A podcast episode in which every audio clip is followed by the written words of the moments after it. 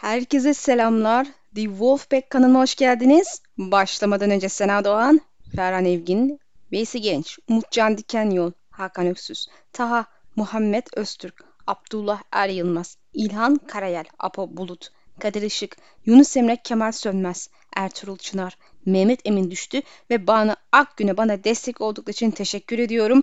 Bu hafta olmasını beklediği Winterfell Savaşı'nı konuşacağız ama siz izbe takılmayın tabii ki. İşin özünde Jon Snow'un dirilişinden sonra gelişebilecek olaylara değineceğim kuzeyde.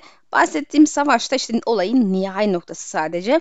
Bu ismi seçmemdeki maksat da diğer Kış Rüzgarı videosu ismine uyumlu olsun diye. E, bu savaşı ve Ateş Savaşı zaten Martin tarafından onaylanan ve bizim son kitapta başlangıcını gördüğümüz olaylar. Kan ve Çelik Savaşı da 6. kitaptan yayımlanan povlarla iyice emin olduğumuz ve gene Martin'de onayını aldığımız olaylar en azından Çelik Savaşı için. Lakin kuzeyde gerçekleşmesi kaçınılmaz olan son savaş hakkında genelde pek konuşulmaz. Zaten olay genelde bu savaşı ile bağdaşık ilerleyip Stannis savaşı kazanırsa doğrudan bunu da kazanmış olur gibi düşünme eğilimi gösteriliyor. Yani özetle sadece Stannis ile bütünleştirilir. Bu sebeple gündeme gelmeye değmez fakat bu çok da makul değil özellikle de sonu düşünüldüğünde. Diğer savaşlar hakkında elimizde çok bilgi var. Zaten somutlaşmış, elle tutulur hale gelmişler. Bu sebeple savaşın nasıl şekilleneceğini iyi kötü öngörebiliyoruz. En azından konuşacak bir şeyler var. Fakat Winterfell Savaşı ve öncesindeki olaylar hakkında o kadar kısmetli değiliz maalesef.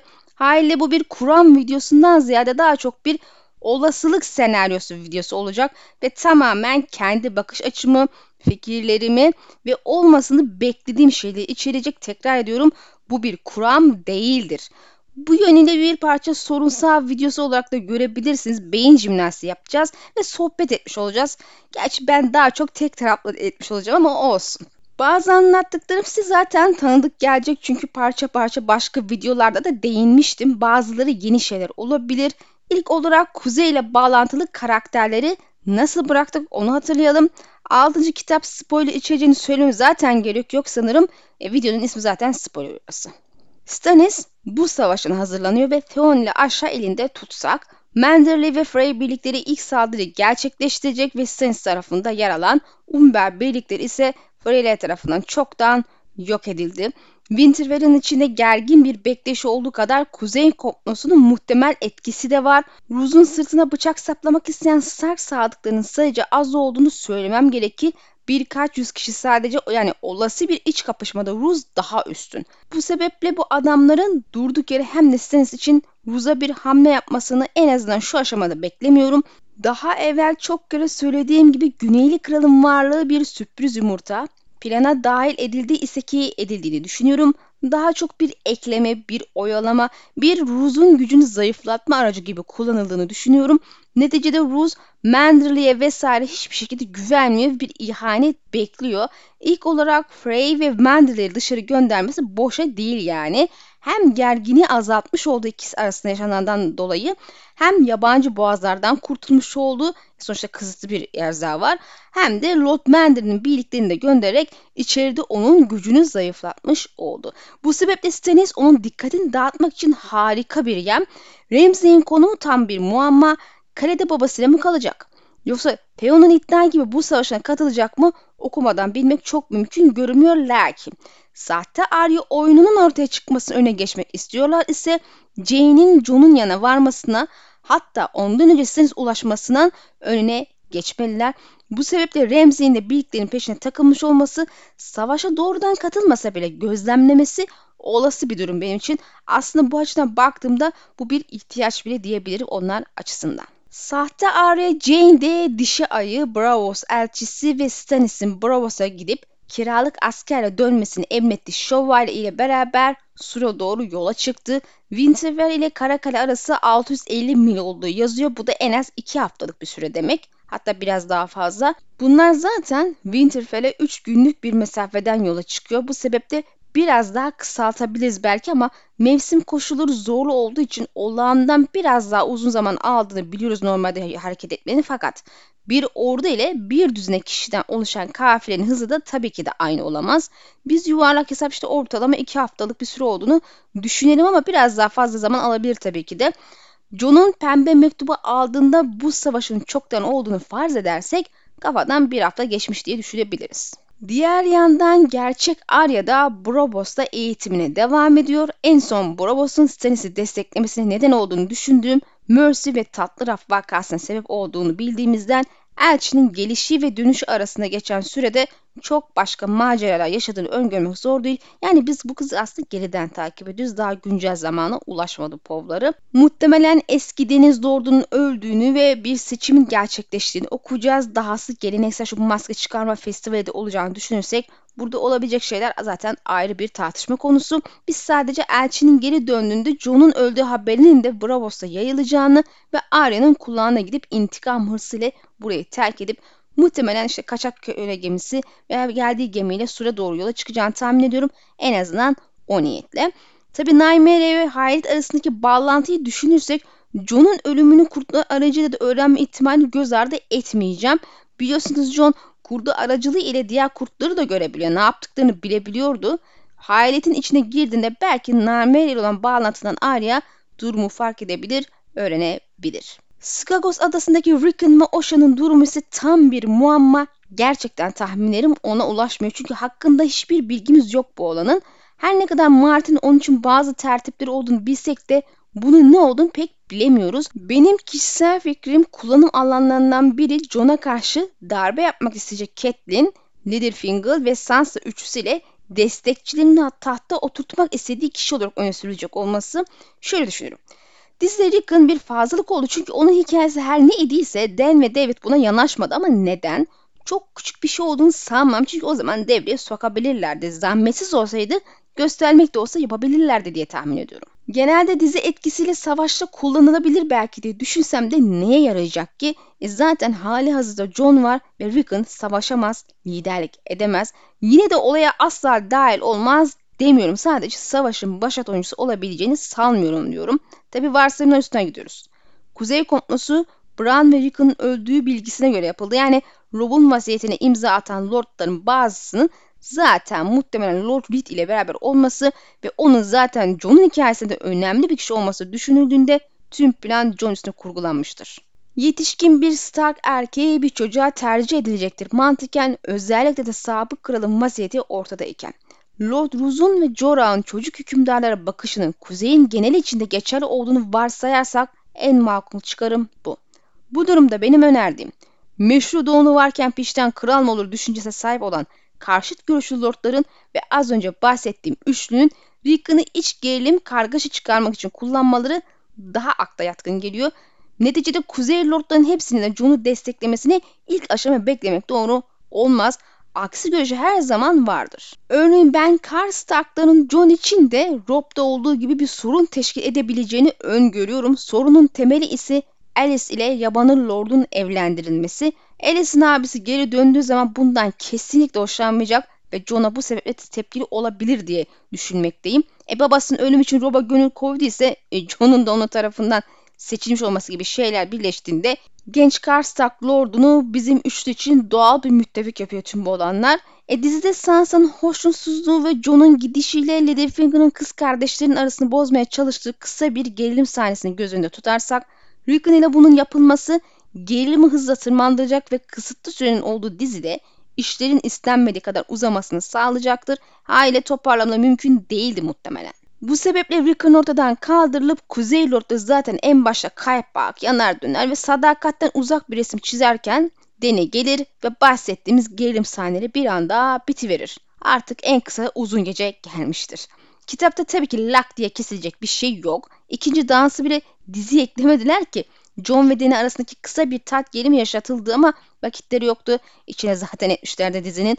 Toparlayamayız deyip kısaca kesip geçtiler muhtemelen. Özetle kitaplarda Rickon'ın varlığı bu bahsettiğim kurtların dansı için kullanılacak muhtemelen ama tabi ejderhaların dansı gibi böyle kanlı ve ciddi anlamda savaşı barındıran bir olayın olacağını sanmam, beklemem çünkü gerçekten vakit yok fakat taht oyunu göreceğiz diye düşünmekteyim. Yani kurtların nasıl daha çok bir entrika savaş olacaktır. Bu da bize zaten Jon'un yeteneklerini göstermek, öne çıkarmak ve gereken son kişilik değişimi rotuşlarında yapması için fayda sağlayacaktır. E, Bram varken Lincoln'a gerek var mı peki? Neticede onun da bu kitapta yola çıkmasını ama son kitabın başlarında eve varmasını bekliyorum. En geç en azından. En erken de 6. kitap sonu olur. Yani akla ilk olmaması lazım diye gelse de Bran'ın sakat olması ve ilk kitaplarda bu lordların ve oğullarının ona nasıl baktığını hatta neler düşündüğünü göz önüne aldığımızda sakat bir çocuğun Stark'ların kuzeyin geleceği olarak öne çıkartılması siyasi açıdan çok akıl kârı olmayacaktı çünkü destekçi bulmaları zor. Yani düşünsenize bebeğe bile olmayacak bu olanın. Bu sebeple Rickon tat oyunu için gereklidir. Catelyn'in John ile ilgili hakkında korktuğu hemen hemen her şeyin gerçeğe dönüş olduğunu okuyacağımız için ayrı bir ironi de barındırıyor bu kurtların dağısı. Tabi bu da son kitabın konusu. Rickon'un dönüşü ne zamana denk gelir diye düşünürsek Fetih'ten sonra 300'ün 4. ayının ikinci haftasında Davos'a Rickon meselesinin anlatıldığı hesaplanmış. Hata payını gözünde tutun tabii ki. Bu sırada yola çıktığını düşünürsek Jon'un ölümü işte 8. ayın 20'sine denk geldiği söyleniyor. Yani kabaca ayın sonlarında. Arada ortalama 4 aylık gibi bir zaman farkı var. Muhtemelen John öldüğünde Davos çoktan Skokos'a varmıştı. Tabi hava koşulları yüzünden biraz zahmetli yolculuk çekmiş olmalı fakat oraya 4 ay sonra varmasını bekleyecek değiliz. Bu sebeple beklediğim Winterfell Savaşı olduğunda onun önünde dönmesi için fazlasıyla yeterli zaman olacak kanaatindeyim. Peki Main Raider. Onun hakkında da tahminlerde bulunmakta zorlanıyorum doğrusu. En son bildiğimiz kaçmayı başaramadıysa kalede kalmıştı. Gizlenmediyse yakalanıp hapse atılmış olabilir. O zaman John geldiğinde hesap vermesi gereken şeyler olacaktır. Kaçmayı başardıysa da nereye gider çok emin değilim. Stannis'in yanına mı? Zamanlamaya bağlı. Stannis'in hazimetine denk gelirse onun yanına gitmesi için bir sebep yok. Olduğu için öyle veya böyle süre gidebilir. Onu geride bırakıp kuzey terk edeceğini düşünmüyorum. Yabanıl kralın kaderi kuzeyde. Günün sonunda John tarafından öldürülebilir ama genel olarak onun hikayesi nereye doğru gittiğini çok öngöremiyorum arkadaşlar. Benim hayalimde hayran hikayesi diyebilirsiniz. John'un tahta çıkışından sonra Mance'in peşine adamlar yollayıp avlaması ve sonra yabanılların iplerini tamamen eline almak için ve tabii şu pembe mektup vakasını inat gibi görecek olması gibi etkilerle büvet ağacının önünde öldürmesi kafasını kesmesi var. Bu ayrıca taht oyunları hamlesi olacağı için John'un hikayesi için çok önemli olurdu. Tabi dediğim gibi bu bir hayal. Bu olacaktır diye tahmin etmiyorum ama olsa bence güzel olurdu. Geriye tabii ki de Jon Snow kalıyor. Sur'un genç lord kumandanı, kahyalar sınıfı ile gerilen iplerin Arya'yı kurtarmak için yanına adam alıp güneye at sürmeye karar vermesiyle tamamen kopması neden oluyor ve Bob'un marşın başını çektik kahyalar tarafından bıçaklanarak öldürülüyor. Biz kendisini tam da burada bıraktık. Bundan sonra Sur'da neler olur ve John ne zaman dirilir gibi sorulara cevap bulacağız. Daha doğrusu arayacağız. John korumaların müdahalesi devreye giremeden bıçaklandı okurken çoğu kişinin benim bile gözünden kaçma eğilimde fakat Orada aslında kahralar dışında Jun'un korunmalı ile yabanıl gece nöbetçisi de vardı. Her neyse neticede bu olaya müdahale edemeyecek kadar hızlı davrandılar ve onlar bu olayın ilk şokunu atlattığında muhtemelen diğerlerine haber edeceklerdir. Zaten e, çığlık atanlar da oldu herhalde bu olayı görünce. E, bunun sesini de duyarlar diye düşünüyorum zaten diğerleri. E, Tormund'un tepkisinin hoş olmayacağını tahmin etmek zor değil. E, Dağ kabilesinin iki lordu da buna iyi tepki vermeyecektir. Daha şu inşaatçılar ve kârlar sınıfına karşı korucuların John'a sadık olduğunu düşünmekteyim.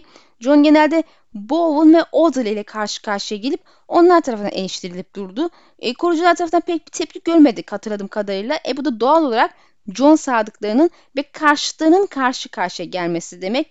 Yani zihnimizi şöyle bir canlandıralım. Yabanlılar ve korucular ek olarak iki dağ kabilesi lordu John'un ölü bedenini görür ve tabi olarak buna öfkelenerek kahveler ve inşaatçılara saldırırlar. Yabanılığın sayısı üstün zaten malumdur ama John'a sadık olan nöbetçiler de işe dahil olunca açık ara üstün gelecekte hiç şüphem yok. Özetle Sur'da ciddi bir kan dökülecek iç savaş çıkacak. Bunun öyle günler sürmesini beklemiyorum aslında. Yani neticede bu isyan Karakale'de yaşandı. Sur'un genelinde değil ve zaten sayıları az. E, Bowen ve tayfası çok ileri öngören tiplerde değil hani. E, belli ki John'un eylemi artık onlar için ihanet olarak yorumlanıp refleksi bir tepki verdiler. Tabi evvelinde de bir birikim olsa da açıkça ihanet asla olmamış. Lakin diyarın işlerine karışmak, üstüne bir de yanına kılıç almak bu işte kesinlikle açık seçik bir ihanettir ve anında tepki verilmesi gereken bir şey olarak görülmüş olmalı.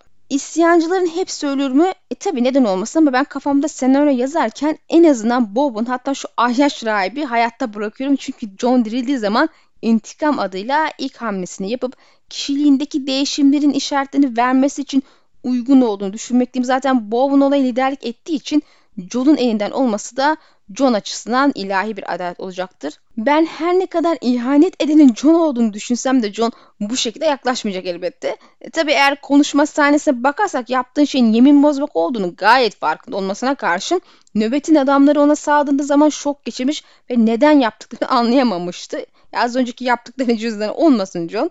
Ne nasıl ki Deni Miri Mazdur'un eylemlerini kendi bakış açısından şeytanileştirdi ve intikam aldı ama aslında Miri'nin hikayesinde şeytan olan Deni ve Dotraklardı. John için de benzer bir durum var ortada. Yani daha doğrusu olacak muhtemelen.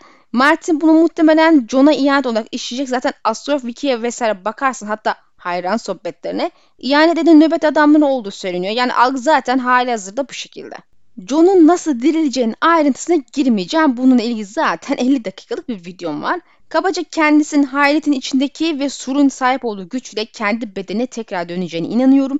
Bu da muhtemelen cenaze ateşinin yakıldığı gece olacaktır.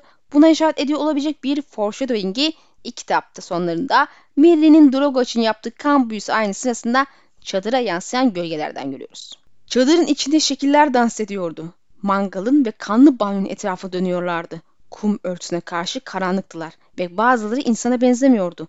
Büyük bir kurdun gölgesini ve alevlere bürünmüş adama benzeyen bir başkasını gördü.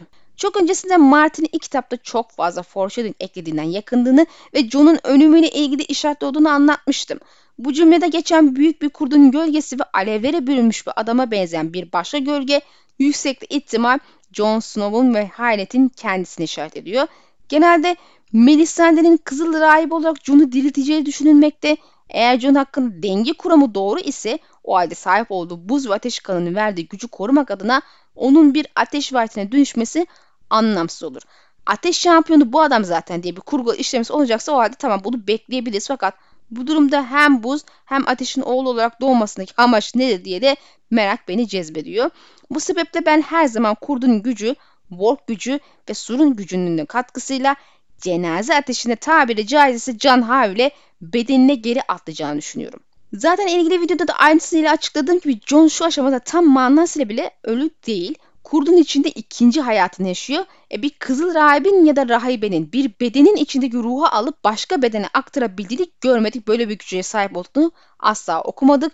Ama bir Work bu yeteneğe sahip arkadaşlar. Voromir Pov'un sadece ikinci hayatı göstermesi açısından değil, ayrıca ruhu istediği bedene aktarabilmesi açısından da önemli olduğunu düşünüyorum. Eğer hatırlarsınız bedeni öldüğünde oradan buradan şuradan oraya her yeri zıplayıp çıktıydı bu ruhu. Yani en sonunda işte kurdun içine girdi. Yani bu olabiliyor. Peki ölümünden sonra ne kadar süre içerisinde bu diliş gerçekleşir? Kesin ifadeler kullanmak zor ama 3 günden fazla olmasını beklemiyorum. Yazarın 3 takıntısı da düşünülürse 3. gün dirilmesi şaşırtıcı olmaz. Fakat en kısa sürede gerçekleşmesi de gerekir. Yani neticede kurdun içinde ne kadar uzun süre kalırsa insanlığından o kadar uzaklaşır ve bir ateş vaat olan Ket'in örneğinden bakarsak 3 gün boyunca bir de suyun içinde bekleyen bir ölü bedeni diriltmeyi Toros çok geç olarak görmüştü. Tabi yine de dirilmişti Ket neticede geri dönmek için bir sebebi vardı. John'un da var. İlk gün ölüm şoku, isyancılarla kapışma falan derken böyle zaten bir gece geçiyor. İkinci günde bir ihtimal Melisandre oğlunu diriltmeyi teklif eder.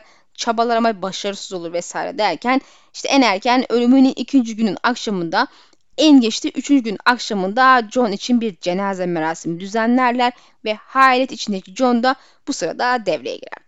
Aslında bu ilginç bir sahne olacaktır ve Deni ile de paralel bir sahne gerçekleşmiş olacaktır eğer olursa. Dediğim gibi e, şekilde yaklaşırsak bu olaya bu şekilde gerçekleşirse bildiğiniz üzere ikisi de bir cenaze ateşine girip sapasağlam çıktı noktasında ortak bir kader sahip olacak. Tabi arada bir fark var. John kendi cenaze ateşine dirilip ateşten sağ çıkacak. Bu da onun buz kadar ateşin oğlu olduğuna dair ilk açık işaret olacaktı. Tabi Deni gibi bir kere mahsus bir mucize mi olur yoksa John ateşe bağışıklık mı olur tartışılabilir. Yani Kuzey'in eski güçlerinin seçtiği kahraman kurtarıcı hikayesi noktası ilerlersek belki özel bir durum söz konusu olabilir. Fakat Martin evreninde ateşe bağışıklık kimse yoktu. Onun yerine ateşe dayanık olanlar vardı. Da hep bütün Targaryenlerde tabii tek tük olanlar. Bu sebeple her ne kadar ateşe bağışıklık olmasını arzu etsem de daha çok dayanıklı olması daha olası bir durum. E zaten Martin'e mümkün mertebe ayakları yere basan fantastik bir evren kurgulamaya çabaladığından böyle olmasını beklemek daha sağlıklı olacak. Ölüp dirilen bir insanın ilk aşama verdiği tepkiyi tabii ki de yabancıyız. Neticede hiç görmedik. Hani belki görsek de onunki ilk kez olmadığı için artık alışık. Yazar bu deneyimi olumsuz, iz bırakan, tatsız olarak tanımladığı için ölüp sonra dirilmek şüphesiz ki hem kişide bir şok hem de kafa karışıklığı yaratacaktır. E belki çok iyi bir örnek olmasa işte fikir vermesi açısından hani narkozdan çıkan bir kişinin sersemliğini de ele alabiliriz. Ne olduğunu, başına neler geldiğini anlamakta ilk aşama zorluk çekmesi, kendisine ihanet edilip öldürülmesinin verdiği öfke kabarması, çok sağlıklı düşünmek yerine duygusal tepkiler, eylemler ile öne çıkması ilk ölden göreceğimiz Jon Snow olacak diye düşünüyorum. Böyle olur mu bilmiyorum ama kafamda hayal kurduğumda Bowen ve diğer sağ kalanları cenaze merasimine getirmiş oluyorlardı. Amaç ise merasim sonrası onları idam etmek. E tabi Jon dirildiği için de bu işi bizzat kendisi yapıyordu. E, kitapta bu amaçla böyle bir şey yaparlar mı bilmem ama sağ kalan olursa ölümlerin Jon'un elinden olmasını beklediğimi zaten söylemiştim. Merasimde böyle kılıcını da üstüne koyacaklar için ateşten çıkarken böyle kızıl bir renk alırsa Melisandre'nin tepkisini hayal edebilirsiniz. Üstad Aemon da rüyasında gökyüzünde kanayan kırmızı bir yıldız gördüğünü söylemişti. Onun sözlerine şöyle bir anımsayalım hemen. Onu rüyamda görüyorum Sam. Gökyüzünde kanayan kırmızı bir yıldız görüyorum. Karda ejderhaların gölgelerini görüyorum. Diri kanatlarının şaklamasını duyuyorum. Onların sıcak nefeslerini hissediyorum. Drogon'un cenazesinde gördüğümüz yıldız ejderha anlamına geliyordu şüphesiz fakat tek bir ejderhamız yok. Ya Jon'un yükselişini de anlatmak için cenazede bir başka kanayan kırmızı yıldız görünürse, özellikle Deni'nin Drogon'un cenaze sahnesiyle paralel ilerleyecekse görmeye beklememiz gerekmez mi?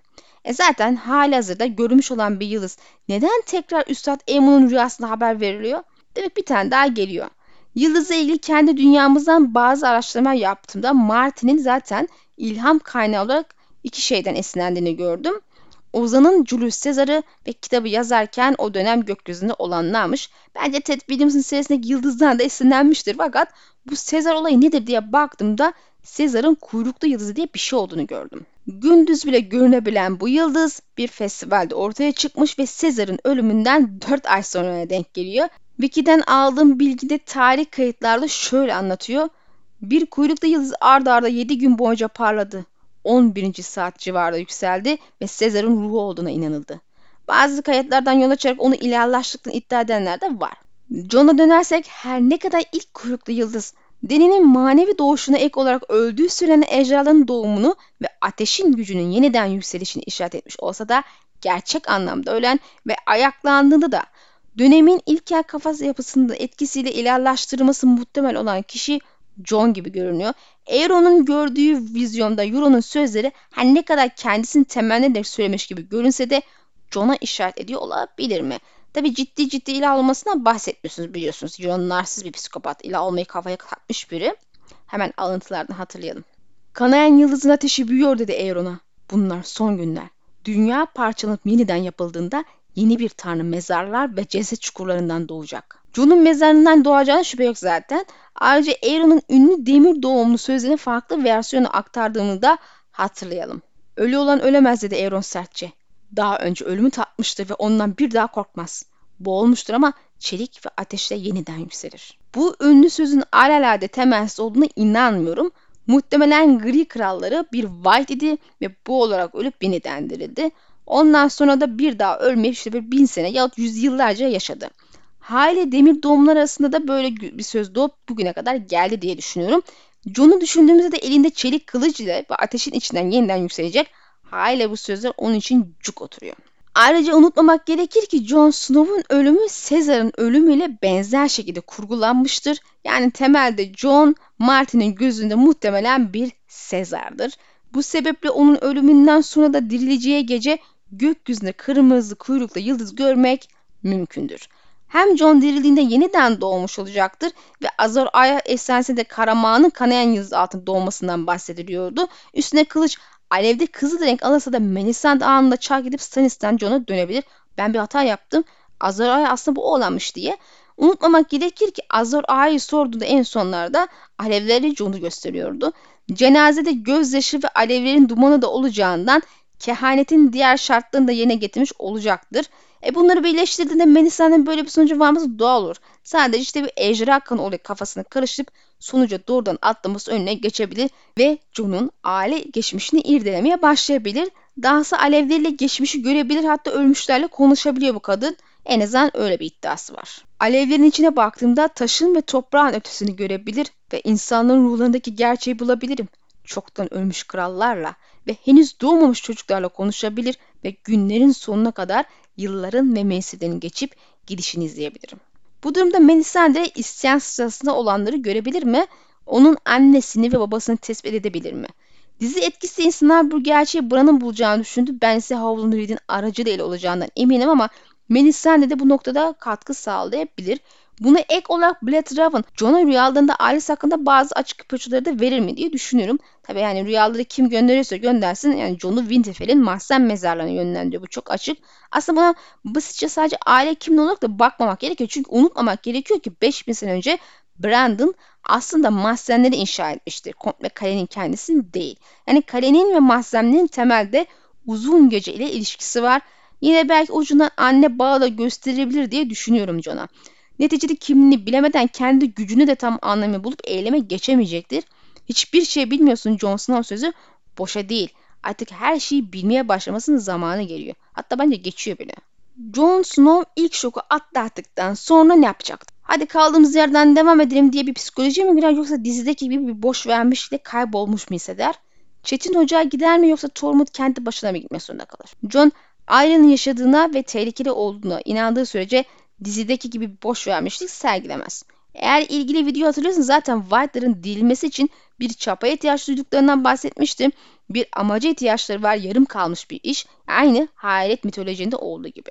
Beric John'a verilen kral vazifesi Cat için oğlunun intikamı ve John için de Arya'yı kurtarmak ve güvene almak. E, Beric ve Cat'in diriliş sonrası yarım kalan işlerin peşinden gittiğini düşünürsek e, John için de durum farklı olmayacaktır. Dizide ilk önce Çetin Ocak gerçekleşti ve yabanıların getirilmesi nöbetin onu eyanet ile suçlayıp öldürülmesi için ana sebep oldu. E, küçük çaplı bir çatışma da çıktı. Sonrasında da dirildiğinde bir amacı kalmadı ve nöbetin de bir parçası olmayı reddettiği için ki zaten ölüm yeminlerinden de onu azat etmişti. E, boş vermişlikle güneye gitmeye ve her şeyden uzaklaşmaya niyetlendi. E, Dan ve David Ali ve Jane'in sahneni kesip bazı kısımları da Sansa'ya verdiği için John ve aile teması hiçbir zaman dizide işlenmedi ve bu şekilde değişikliklere uğradı ve tabi olarak ölümü ve dilişi anlamsızlaşan John için bir amaç kalmadı. E, görüyorsunuz ki tek bir şeyin daha hikayeden çıkartılması kaç tane büyük değişime neden olup hikayeyi bambaşka noktalara sürüklemiş. Muhtemelen John aile için tekrar güneye alt sürmeye kalkabilir. Neticede diliş amacı o. Fakat bu toparlanma süreci ve öngöremediğiniz başka bir şeyler olur vesaire derken Jane ve kafile sura verebilir. Bu durumda John'un öğrendiği acı gerçekle birlikte öfke bir patlaması, kayboluş ve kopuş yaşanabilir. Neticede canını verdiğin ve uğruna geri döndüğün kişi aslında Arya değil. Arya'ya zorba giden Jane Paul denen kızmış. Yani öfkeden deliye dönüp kızı boğazlamaya kalkarsa bile şaşırmam. Kara kalpli kara peç bir süre kara fırtınalar esirecektir ve sakinleştiğinde diğerleri devreye girebilir. Hemen araya sıkıştırayım. Kraliçe Selis ve diğerleri de yüksek ihtimal gece kalesine gidecektir. Ya John onların hızlıca kovalar ya da muhtemelen Selis John'un yakında kalmaktan korkacağından gece kalesine gitmeyi tercih eder diye düşünüyorum. Zaten orası şart oraya gitmeleri. E, Tormund John'un Çetin Hoca gitmek için ikna etmeye çalışabilir. Yani bir anlaşmaları olduğunu, söz verdiğine ve sözünü tutması gerektiği konusunda baskı yapabilir. Martin sonraki kitapta Doğu gözcünü göreceğimizi söyledi. John'un aracılığıyla mı yoksa Arya'nın aracılığıyla mı olacak bu? İnanın bilmiyorum. İkisi de çok olası geliyor.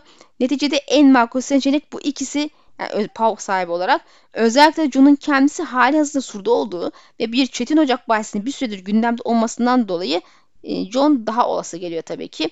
Stannis'in bu savaşı sonrası gerçekleştireceği mücadeleyi kaybedip Sur'a geri döneceğini düşündüğümüzde de neticede bir şirin vakası bizi bekliyor. Arada kalan sürede John'un kukuman kuşu gibi oturmasını bekleyemem. Özellikle de hikayesinin ötekiler neticesinde gelişme kaydetmesi gerektiğine inandığımdan. Belki de ilk kez ötekilerle burun burun gelmesi gerekecektir. Daha evvelden iki ceset de sokmuştu içeri hatırlıyorsunuz. Onlar Çeyov silah dirilmelerini bekliyorum. Belki de Tormund'un ısrarına meyve vermesi bu cesetler sayesinde olabilir. John Her ne kadar bir değişim geçecek olsa da o hala Jon Snow arkadaşlar. Umursamamazlık onun bir parçası asla olamaz. En azından bu masum insanları kurtarayım diyerek Çetin Ocağa gitmesi muhtemeldir. Bakarsanız ölüm riski de cezbedici gelir. Neticede dönme amacı ortadan kalkmış olacak. Tabi bu tam da bu sıralarda ailenin geri dönmesini bekliyorum. Belki doğrudan Sur'da, belki de sürpriz şekilde şu köle gemisi vasıtasıyla Çetin Ocak'ta ortaya çıkabilir. Ayrıntıları değinemem. Böyle genel hatlar çiziyorum. Muhtemelen çok farklı ve beklenmedik gelişmeler, olaylar yaşanacak kuzeyde zaten. Ailenin dönüşü John'u rahatlatacak zaten ve Stannis'in dönüşü de birbirine yakın zamanda denk gelebilir. Belki de John döldüğünde Stannis çoktan dönmüş olur ve Gayca Kalesi'ne gitmiş olabilir Melisandre ile birlikte. Tabi gene 3 aşağı 5 yukarı bu zamanlarda Howlin Reed'in de bir ihtimal Sur'a gelmesini bekliyorum diğer lordlar ile. Hali hazırda dişi ayı ve iki dağ kabilesinin lordunu unutmamak gerekiyor. Dişi ayı bir şekilde annesiyle iletişimdeydi zaten bariz. Tabi Sur'a geldikten sonra Yiğitlerin kalesine haber göndermek mümkün olmayacaktır. Malum sürekli hareket halinde olduğu için kuşlar uçmuyor fakat onlara haber gönderecek başka birine kuş uçurabilir veya uçuracak olabilirler. Lord Glover'ın erkek karşı Robert'in en son beyaz zamanda olduğunu biliyoruz ve bir daha kendisinden haber almadık. Lord Mandrill ile beraber Winterfell'e gelmedi bu adam. Demek ki başka işler peşinde. Ağabey ise ki kendisi Rowan vasiyetini imza atan lordlardan biri ve bir diğer lord olan Lady Mormont ile en son Lord Dide Rob'un emrini iletmek üzere giderken görüldü ve bir daha onlardan da haber alınamadı. Muhtemelen Lord Reed ile beraber Reed'in yerleşkesine saklanıyorlar ve iki kardeşin iletişim halinde olduğunu düşünüyorum. Hatta neredeyse eminim. Kuzey kompması gereği Jon'a Rob'un vasiyetinin sunulması ve tacının teklif edilmesi olayının gerçekleşmesini bekliyorum arkadaşlar bu kitapta.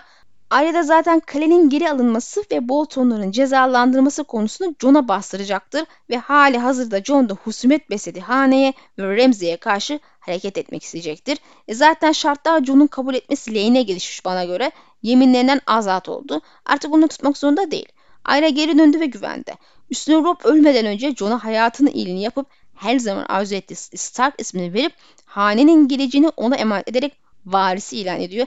Yani yeminlerine sadakat ve ailesine olan sevgisinden dolayı sürekli bastırdığı hırsları ve reddettiği tekliflerin karşılığı sonunda ödül olarak ona kendi kanından, canından sevdiği kardeşi Rob tarafından verildiğini görürüz ki bu ayrıca Jon'un hayaliydi. Unutmayın ordulara hükmedip fetihler yapan, buz kılıcını miras almak isteyen ki bu aslında dolaylı hanenin varisi olmak istediğini söylemektir.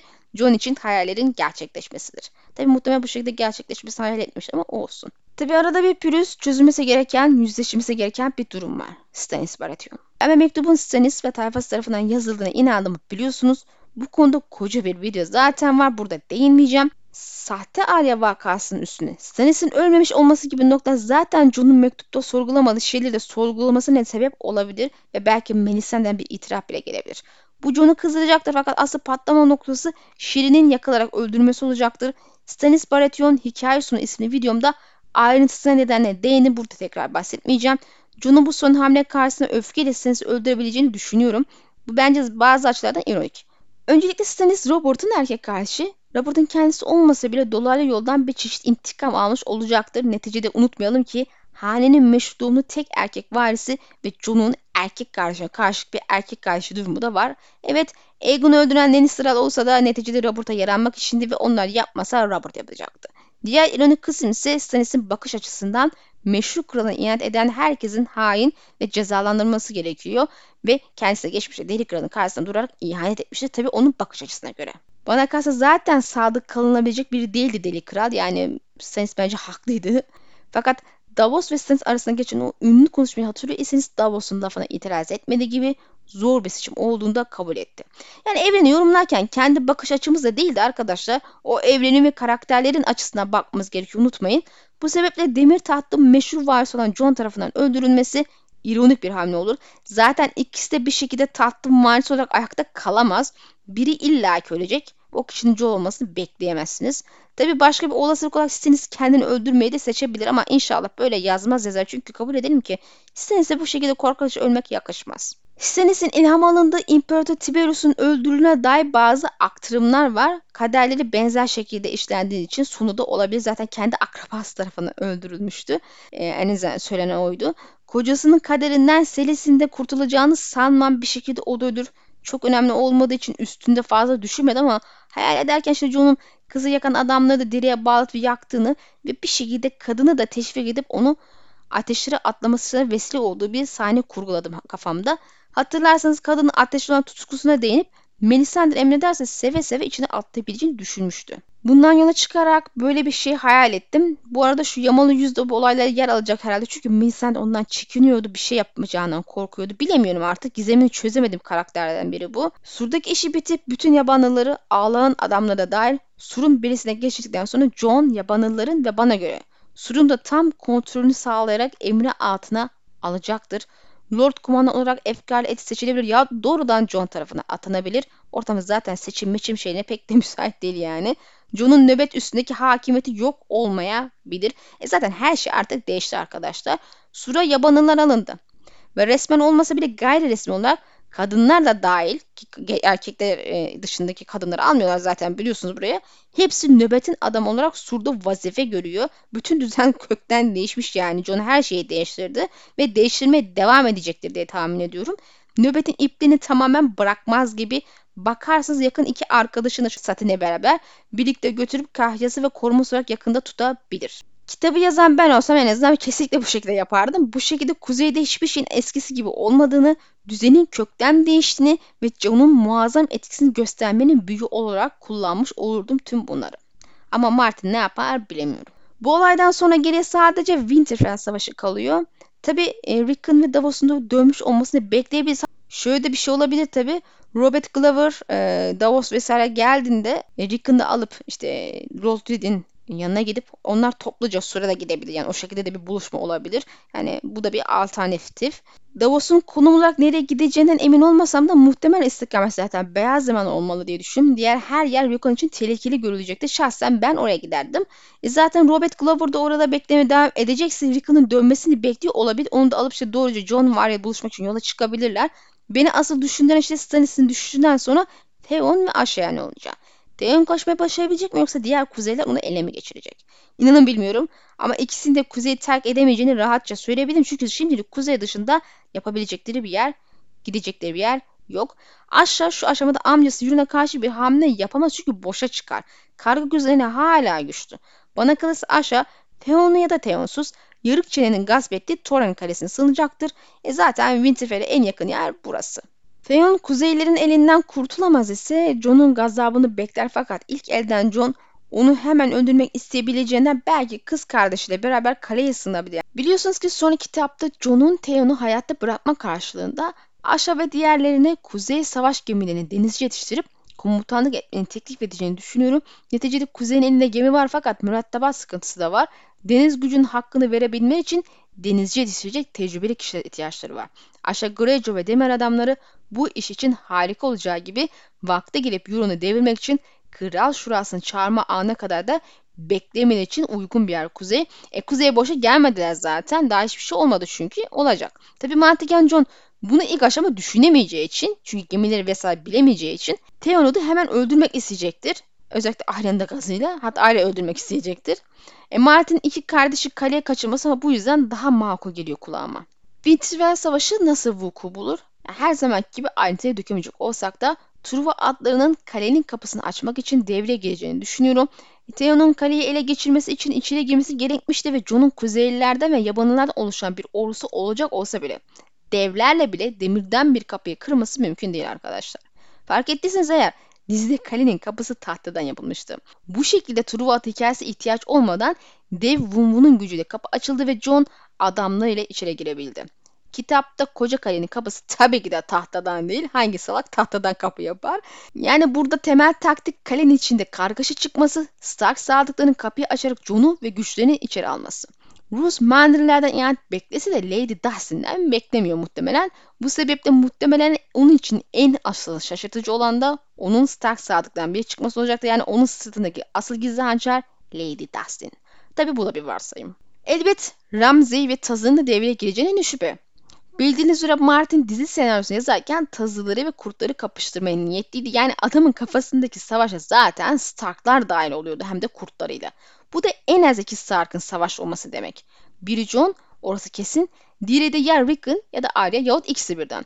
Rickon'un kurdu yanında. Arya'nın değil ama bağlantısı sayesinde Naime ile kendi kurt sürüsüyle beraber kuzeye gelip savaşa dahil olabilir. Böyle bir anda böyle savaşın ortasında böyle havalı bir şekilde gidip geliyorlarmış falan. Bayağı güzel bir sahne olurdu.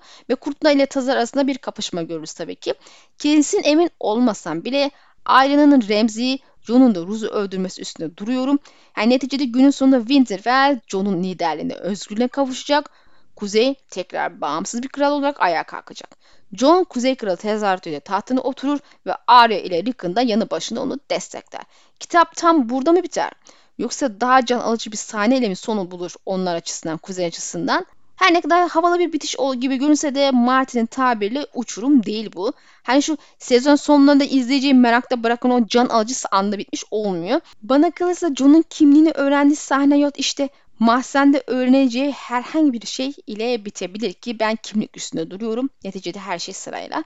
Yani Lord Reed'in bu bilgiyi mezara kadar götürmek istediğini sanmıyorum. Özellikle ötekileri ve kahraman muhabbetini biliyorsa. Yine de çok emin değilim tabi ama John'un kimliğini en erken kitabın sonunda en geç de son kitabın başlarında öğrenmesini bekliyorum. Genel olarak kabaca John'un 6. kitapta yaşayacağını düşündüğüm şeyler genel hatlarıyla böyle arkadaşlar. Satır aralığında söylediğim gibi öngörülmeyen, aklımıza gelmeyen başka olaylar vesaire olacaktır illaki. Bakarsanız Benjamin amca geri döner. Videomuzun sonuna geldik artık. İnşallah beğenmişsinizdir. Paylaşmayı ve yorum yapmayı ihmal etmeyin ki lütfen videomuz daha fazla kişi ulaşsın. Bir sonraki videoda görüşmek dileğiyle. Allah'a emanet olun.